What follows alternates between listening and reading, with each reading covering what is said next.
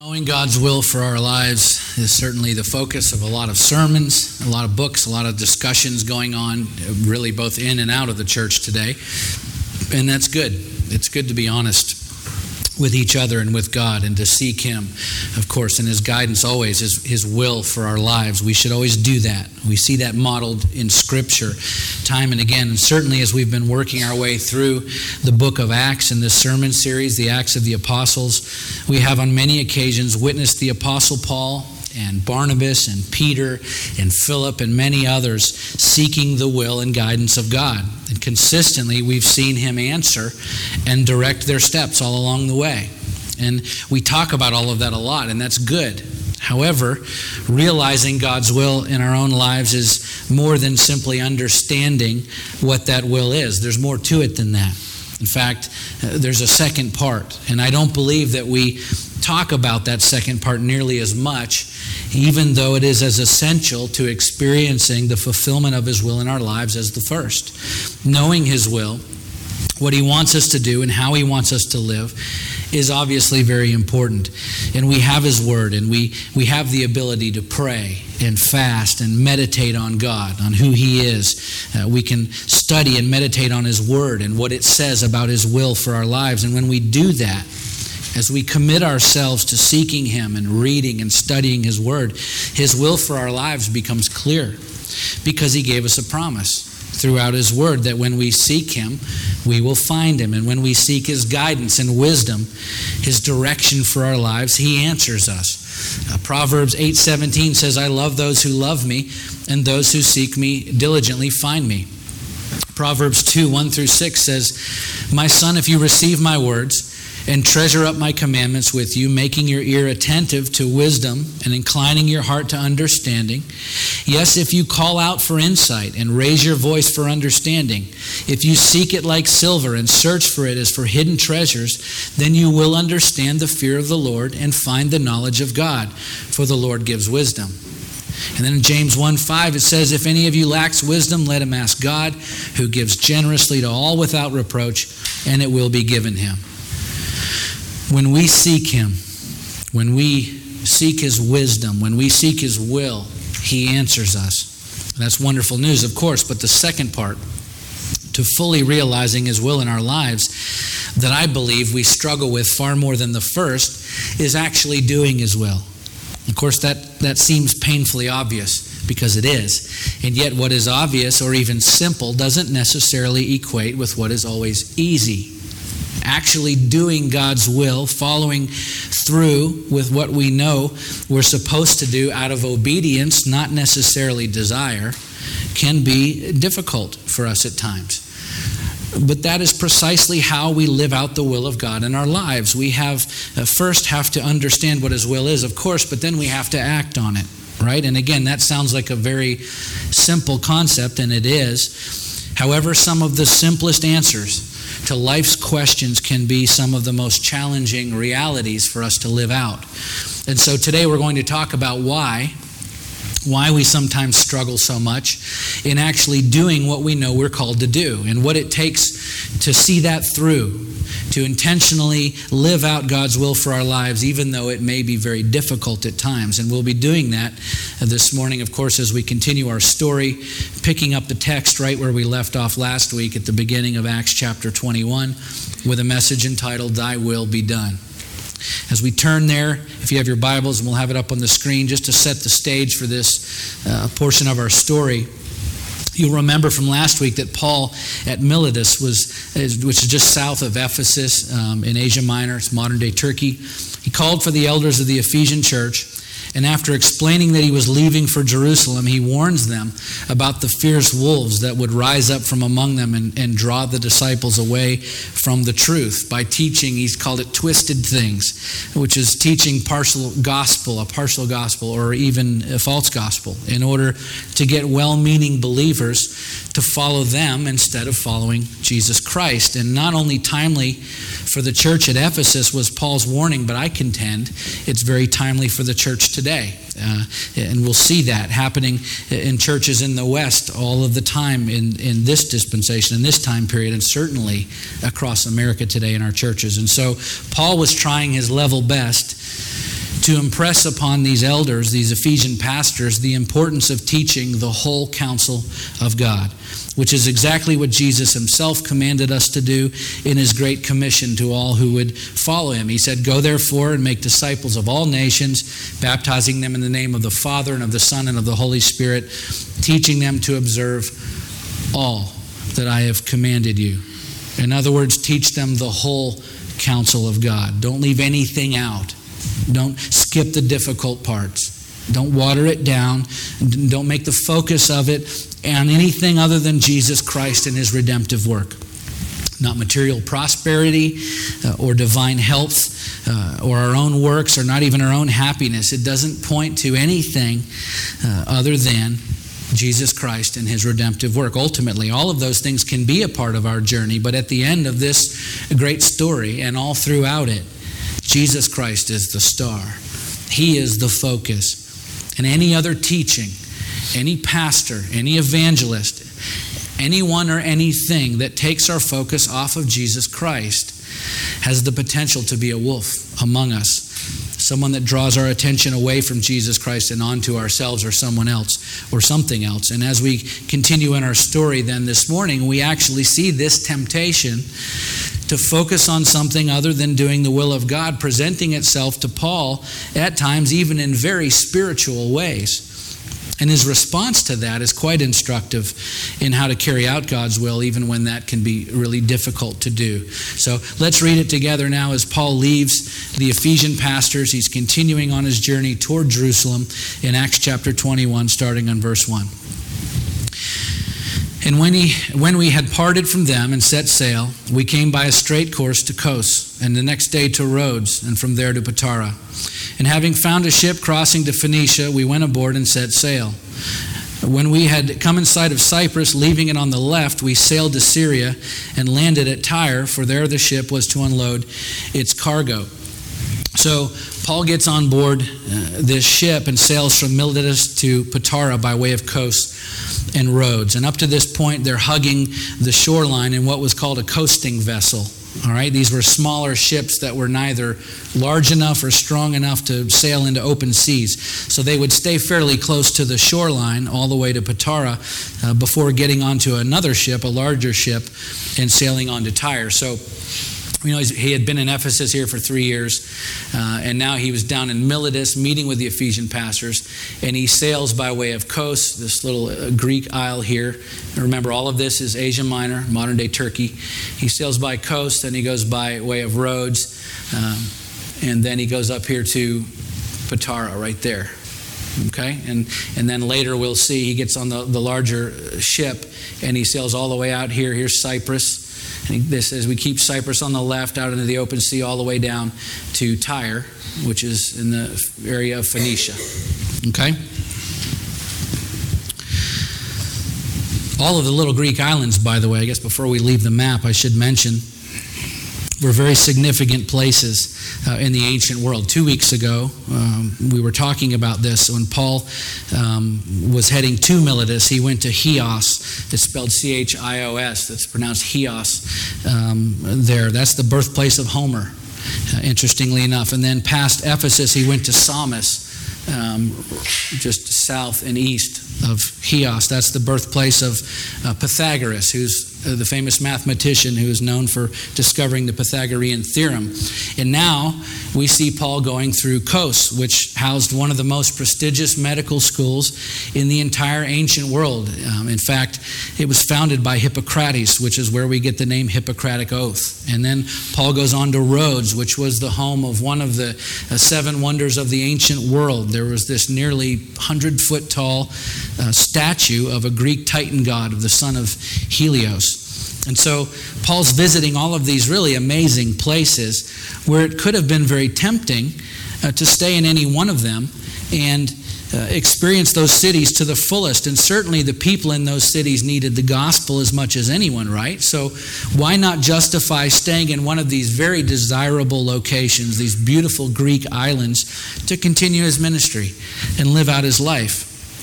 Why not just stay? Well, because Paul is more interested in doing God's will, which we know from chapter 20, verse 22, was for him to continue on to Jerusalem.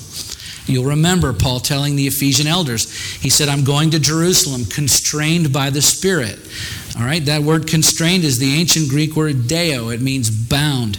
Paul was bound by the Spirit to follow the will of God for his own life. And so he continues on to Patara, past all of these beautiful islands, where he now needs to get on a larger ship to make the journey to Tyre across open seas. And so he boards a seagoing vessel. It's loaded with cargo, uh, so he can finish that leg of his journey. Okay, let's keep reading. Verse 4. And having sought out the disciples, we stayed there for seven days, and through the Spirit, they were telling Paul not to go on to Jerusalem. Now, this is an interesting development, and it's a significant verse that we don't want to overlook because it says that the disciples were telling Paul through the Spirit not to go on to Jerusalem. And yet, as mentioned in chapter 20, verse 22, Paul makes it clear that he's bound by the Spirit to go to Jerusalem. Earlier in chapter 19, verse 21, Luke says that Paul resolved in the Spirit to pass through Macedonia and Achaia and to go to Jerusalem. And uh, we'll see later in our text today, it was clearly the will of the Father for Paul to go to Jerusalem. So, what's the deal?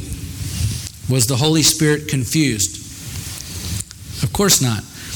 Paul teaches us in his first biblical letter to the Corinthians that the spirits of prophets are subject to the prophets. And then he says, For God is not a God of confusion, but of peace. 1 Corinthians 14 32 and 33. The Holy Spirit was not confused.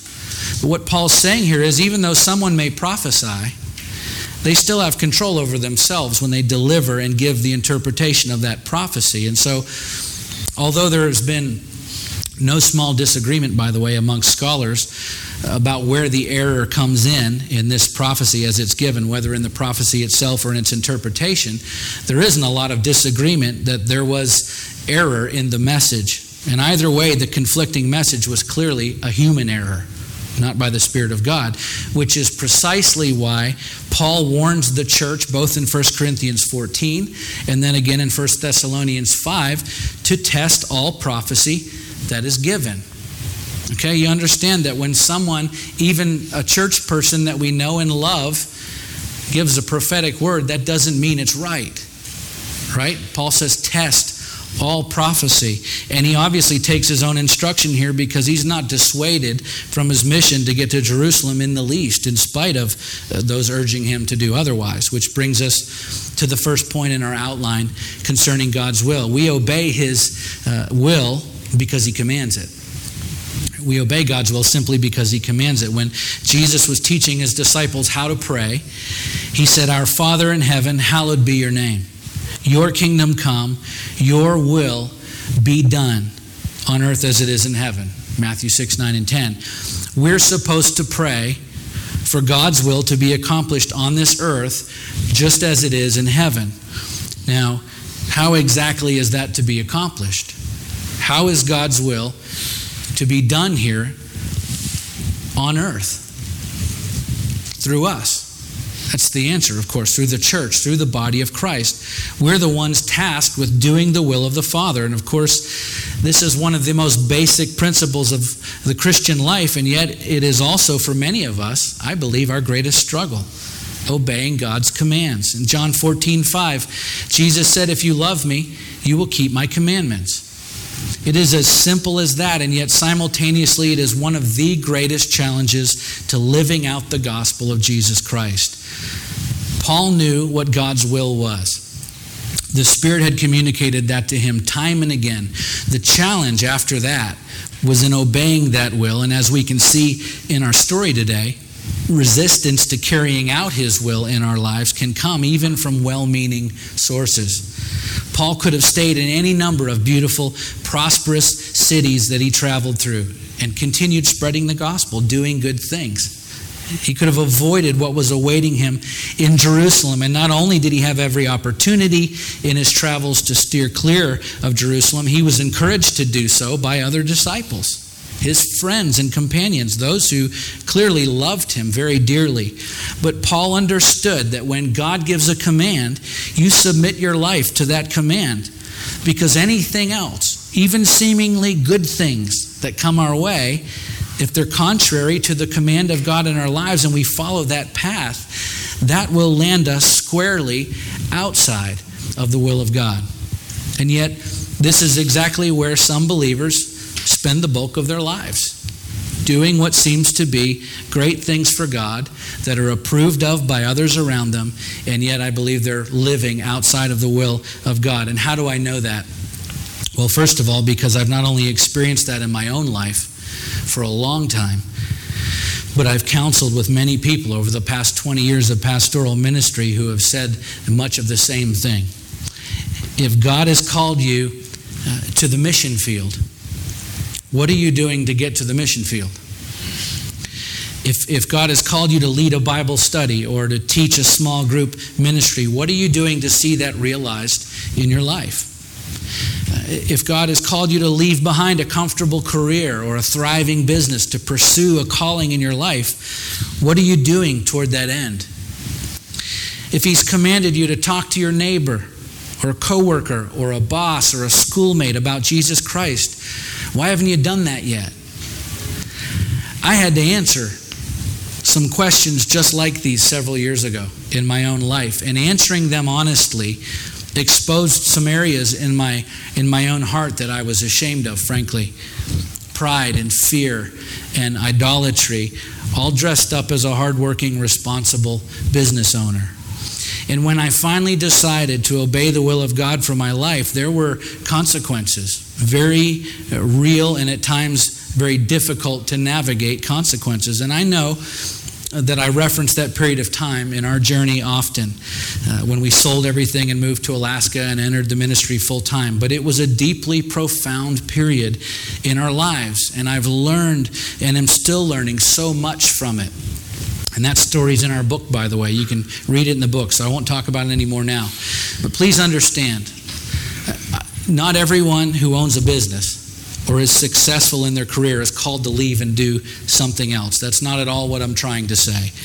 What I'm attempting to address here is the struggle that I believe many Christians refuse to face, which is knowing what God has called us to do. He's called us to something, to some ministry, or to minister to someone specifically or to, to swallow our pride and repair a relationship that has been damaged, or to speak the truth in a potentially hostile environment at work or at school, whatever it is. We know that God has called us to something and we're avoiding it. And so we continue to live on the periphery, on the, the outside of His perfect will for us, in, in deference to what is comfortable or safe or predictable. And I'm telling you from my own experience, and countless others who I've counseled with who have confirmed this truth to me over the years.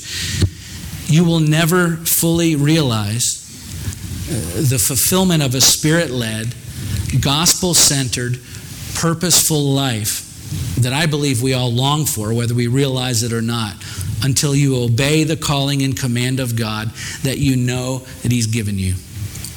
No matter how good you live your life, no matter how much purpose and compassion and willingness there seems to be there, your life will always fall short of its potential until you're completely submitted to God's will. And that will require courage and commitment and sacrifice, but there are no shortcuts on the path to true fulfillment in this life. There's no way to get there outside of total obedience to the will of God. We know that because he commands it for every believer, every one of his followers, and we saw that earlier in Matthew 28. Okay, we obey his will simply because he commands it. All right, let's keep moving in our story now at verse 5. When our days there were ended, we departed and went on our journey, and they all, with wives and children, accompanied us until we were outside the city. Then, kneeling down on the beach, we prayed and said farewell to one another. And then we went on board the ship and they returned home. When we had finished the voyage from Tyre, we arrived at Ptolemais and we greeted the brothers and stayed with them for one day. On the next day, we departed and came to Caesarea, and we entered the house of Philip the evangelist, who was one of the seven, and stayed with him. Okay, so from Tyre, uh, Paul and his traveling companions head due south to Ptolemais and then south again to uh, Caesarea. And so you can see he's in Tyre. He goes directly south to Ptolemais and then down to uh, Caesarea. So he's getting close to Jerusalem at this point. All right, and they end up at Philip's house. Uh, this is the same Philip who was appointed a deacon by the elders in the church in Jerusalem over 20 years earlier, which we saw back in chapter 6. All right, let's keep reading. Verse 9. He had four unmarried daughters who prophesied.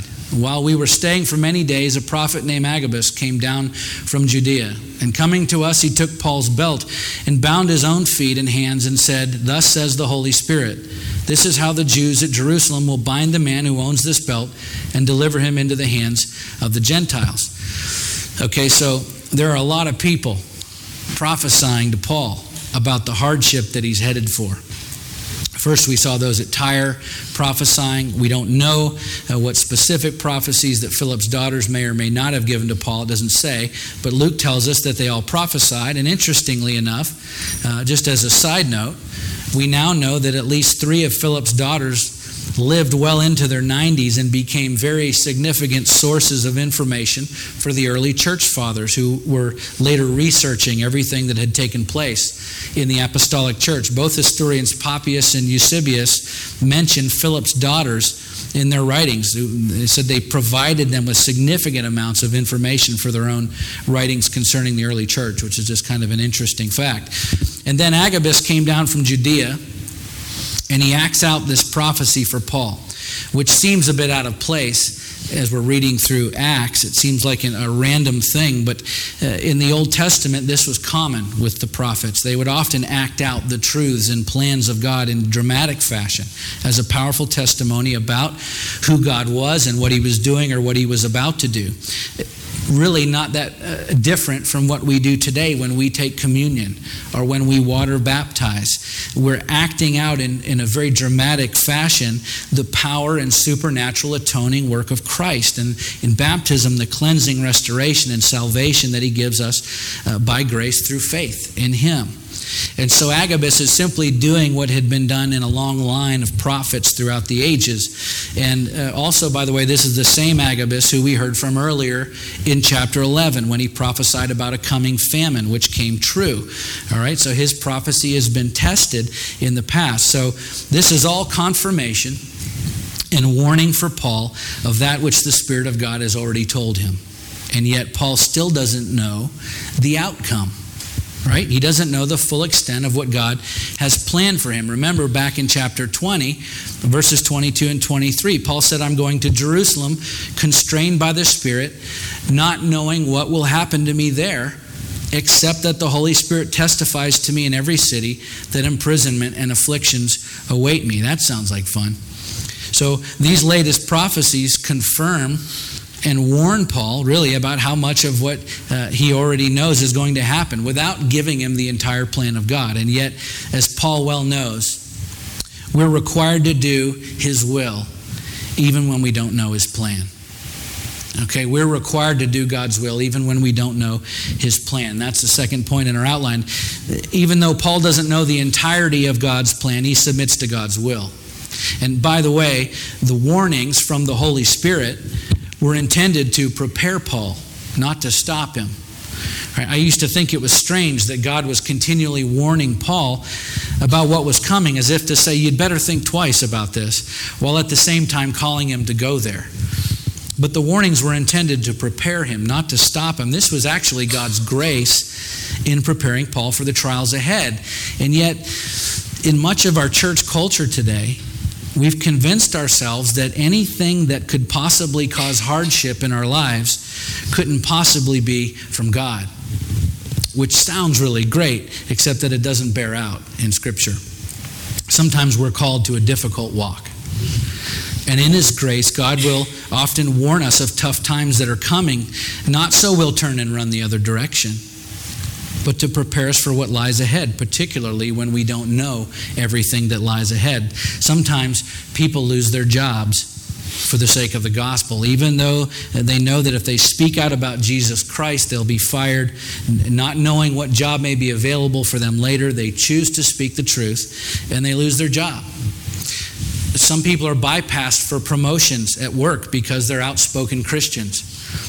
There are many uh, recent uh, stories about students being suspended and even threatened with expulsion from school for sharing their testimony or bringing their Bible to school with them. Uh, we're currently this church supporting three American missionaries in Egypt. One of them is a single, blonde haired, blue eyed young woman in an environment that is very dangerous for her, where she sticks out like a sore thumb. And I've talked to Lauren, many of you have met her many times about her work there in Egypt. She has no idea what may happen to her, particularly with the current political and religious turmoil in that part of the world. Her safety and security are in no way guaranteed. But God called Lauren to Egypt. And not knowing what the future holds, she chose to go. Why? Because she chose to be obedient to his will, not knowing, even not knowing what lies ahead of her. And this is a key for all of us to obey his will even when we don't know the whole plan, even when we cannot see the entire picture. And of course, we don't like the unknown, right? Most of us prefer predictability. I prefer predictability. We like to know what's going to happen next, but we're not promised to always know what's going to happen next. What we are promised is to have what we need when we need it to remain faithful to his will. 1 Corinthians 10:13 Paul says, "No temptation has overtaken you that is not common to man." God is faithful and he will not let you be tempted beyond your ability, but with the temptation he will also provide the way of escape that you may be able to endure it. And this, of course, is one of the most misapplied scriptures in all of the Bible, as people will often quote this to mean that God will never allow anything so terrible to happen to us that we can't handle it, that we won't be emotionally tested beyond our ability to cope. Well, tell that to the parents, Christian parents, who lose a small child to an accident or to disease. Tell that to those who are being murdered for their faith relentlessly in other parts of the world today. We're not promised a problem free life. What that passage means is that we'll never be put in a situation by God where our only option is to sin. God will always give us what we need when we need it to be able to remain in His will, not necessarily ours, no matter how difficult our lives or circumstances may become. And honestly, it's high time that we accept the fact that we can't always know the future when God calls us out into the unknown. The plan is not always predictable. In fact, I've found it to rarely be predictable.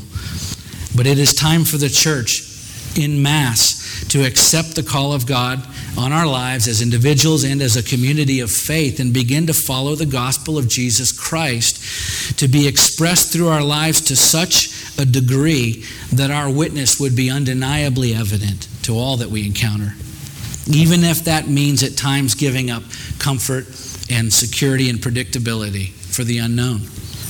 This is what Paul modeled for us. And we see God preparing Paul here repeatedly for what is coming, even though he doesn't know exactly what that is. And as unsettling as that must have been, it had to have been. Paul remains faithful to God's will, even though he doesn't know the entire plan. Okay? Let's finish our text for today, starting at uh, verse 12. When we heard this, we and the people there urged him not to go up to Jerusalem. Then Paul answered, What are you doing, weeping and breaking my heart? For I am ready not only to be imprisoned, but even to die in Jerusalem for the name of the Lord Jesus. And since he would not be persuaded, he, we ceased and said, Let the will of the Lord be done. Okay, so Luke, who's writing this, admits that when Agabus gives his prophecy, his warning to Paul, that Luke and the others begin pleading with him not to go up to Jerusalem. Don't do what we know God called you to do. These are the same people who have been traveling with Paul, who are heavily invested in his life and ministry, who certainly understand Paul's heart and resolve to do the will of the Father. And these same people are begging him not to do exactly what they know is God's will for Paul to do. It's, it's not unlike uh, the wife and the children that would plead with their father and husband not to go off to war, uh, even though he had enlisted in the army and had been called to the front lines, knowing it's his duty, a commitment that he's made and he must honor. The family still pleads with him not to go. Why? It's not because they hate the one that's sending him, it's because they love the one that must now leave them. And this is precisely what's happening with Paul and his companions. And it leads us to our third and final point in our outline this morning. We have to do his will, even when it's not what we desire. And this is, this is the tough one. And I just want to tell you it's okay to not always desire whatever God's specific will for us is in any given moment. It's okay to not desire that as long as we remain obedient to carry out His will anyway. My six year old daughter wants to eat chocolate at 8 o'clock at night, even though she's well aware that she's not permitted to eat chocolate at 8 o'clock at night. But sometimes she asks us for chocolate at 8 o'clock at night, just before bedtime, despite the fact that we've explained to her roughly, I don't know, 10,000 times that it's not good for her to eat chocolate at that time of night because it keeps her awake for hours. And then no one in the house is able to get to sleep, right? And she knows that. But she still desires to have chocolate at 8 o'clock at night. And what I often tell her is, honey, it's okay for you to want chocolate at 8 o'clock at night. It's not okay for you to eat chocolate at 8 o'clock at night. You see the difference? unless she's at grandma's house and then the rules don't apply. the desire is understandable, but disobedience is unacceptable. And so it is with God. He understands us better than we understand ourselves, but He also knows what's best and what's right, even when we don't. And so our responsibility is to do His will, even when it's not what we desire. And maybe the most poignant example of this scripture, of this in scripture, is Jesus himself just before his own death.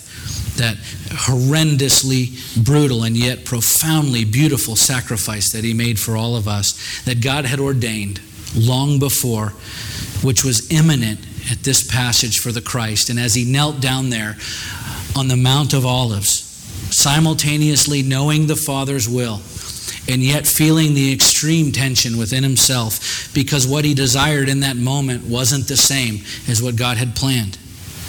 And in those agonizing moments, he knelt down and he prayed this prayer Father, if you're willing, remove this cup from me. Nevertheless, not my will, but yours be done. He prayed, Not my will, not my desire, not what I want, but what your will requires. Listen, guys, God certainly understands when your desire is different than His, and He can handle that. It is perfectly okay for us to express that to Him. But in the end, we still must do His will even when it's not what we desire. And I think this is perhaps the most difficult aspect concerning God's will in our lives for many of us to overcome. I personally believe that it is very common for Christians to choose their will, their desire, over God's will. And we even say things, we even pray things like, God, make your will my will. As if that is somehow the key to living a life of obedience to God, getting our wills to be the same. But Jesus didn't say, Father, make your will my will. Help me to want what you want. No, Jesus prayed, Not my will, but yours be done. And when he taught the disciples how to pray, he didn't say, Your kingdom come, our will become like yours as it is in heaven. No, he said, Your kingdom come, your will be done on earth as it is in heaven. Desire is understandable, but disobedience is unacceptable if we want to live in God's will. And I believe that very often we know what His will is for us, but we want what we desire more than we want His will expressed in our lives. In fact, in popular culture today, and this is my opinion, but I believe that much of our behavior is largely based on how we feel rather than what we know. Uh, again, my opinion is that most people know what is right and what is wrong, even those outside the church. I'm convinced that even unbelievers know within themselves right from wrong. I know there are exceptions to everything, but my personal belief is that on the whole, most people know right from wrong. But because we're more interested in doing what feels good to us rather than what we know is right, our society is constantly trying to redefine right and wrong. This has become somewhat of a moving target over the past few decades as relativism and postmodernist thinking have taken a hold of the collective conscience of Western society. However, no matter how hard we try to redefine what God clearly defined from the creation of the world, the Word of God remains the anchor point of truth for all mankind throughout the ages, and that does not change. And just as there is a clear difference between right and wrong, there's a clear difference between feelings and obedience. Feelings are fickle, they will betray you. I, I, I cannot begin to tell you how many people have described to me the illicit affairs that destroyed their marriages and families that started with a feeling. They knew what they were doing was wrong, and yet they chose to follow their own desire instead. The vast majority of sin and struggle in our lives is a result of choosing feelings over obedience. Feelings can betray us. Obedience to God's will, to God's word, however, is always the right thing to do. And it's not that feelings don't matter, by the way, they, they do matter, but our feelings must submit to our obedience. Just as Jesus modeled for us before going to the cross, and Paul modeled for us before going to Jerusalem. Our feelings must submit to our obedience. Again, in verses 13 and 14, Luke describes the scene. They're all weeping and begging Paul not to go to Jerusalem. And Paul says, What are you doing? Weeping and breaking my heart. Paul's feelings were to be with his friends. I'm sure he didn't want to go to Jerusalem to be tortured and killed.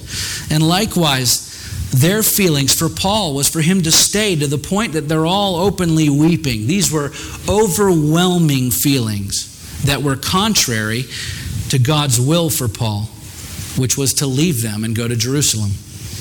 But Paul holds his feelings in submission to obedience, and he expresses that directly in verse 13 when he says, I'm ready not only to be imprisoned, but even to die in Jerusalem for the name of the Lord Jesus.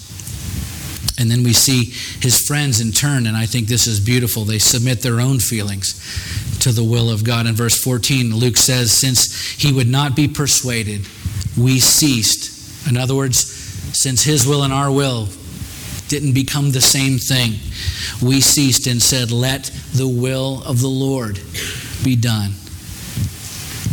Okay, desires that don't always fall in line with God's will are understandable, but disobedience to His will is unacceptable if we want His best to be accomplished in us and through us. We have to do His will, even when it's not what we desire. And so I think we need to retrain our hearts and our brains through the years of prosperity gospel and feel good theology that have indoctrinated much of the church today into believing that anything that challenges us, that stretches us, anything that's hard for us is not from God. We have to divorce that false doctrine from our beliefs and accept that, yes, absolutely, God wants to give us good gifts. Without question. Matthew 7 9 through 11, Jesus said, Which one of you, if he asks, uh, if a son asks him for bread, will give him a stone, or if he asks for a fish, will give him a serpent? If you then, who are evil, know how to give good gifts to your children, how much more of your Father uh, who is in heaven will give good things to those who ask him? Of course, he wants to bless us. And he does and he will. God cares about every hair on your head. And if you don't have hairs on your head, he cares about the rest of you. He cares intensely about us. He's concerned with every single concern in our lives. But sometimes what is the very best for us comes by way of struggle and hardship. And when He leads us down that path, He doesn't leave us or forsake us on that path. On the contrary, He will always give us exactly what we need when we need it to see us through those difficult times. And if we remain faithful in obedience, we will come out on the other end of those struggles stronger and more fulfilled than we could have ever been otherwise. God is good. God is a, a good God. He's good when times are good, and He's good when times are not so good. And although our feelings change constantly, He never changes, which means that His will that He's commanded us to follow can always be trusted, even when we don't always know the entire plan, and yes, even when it's not what we desire.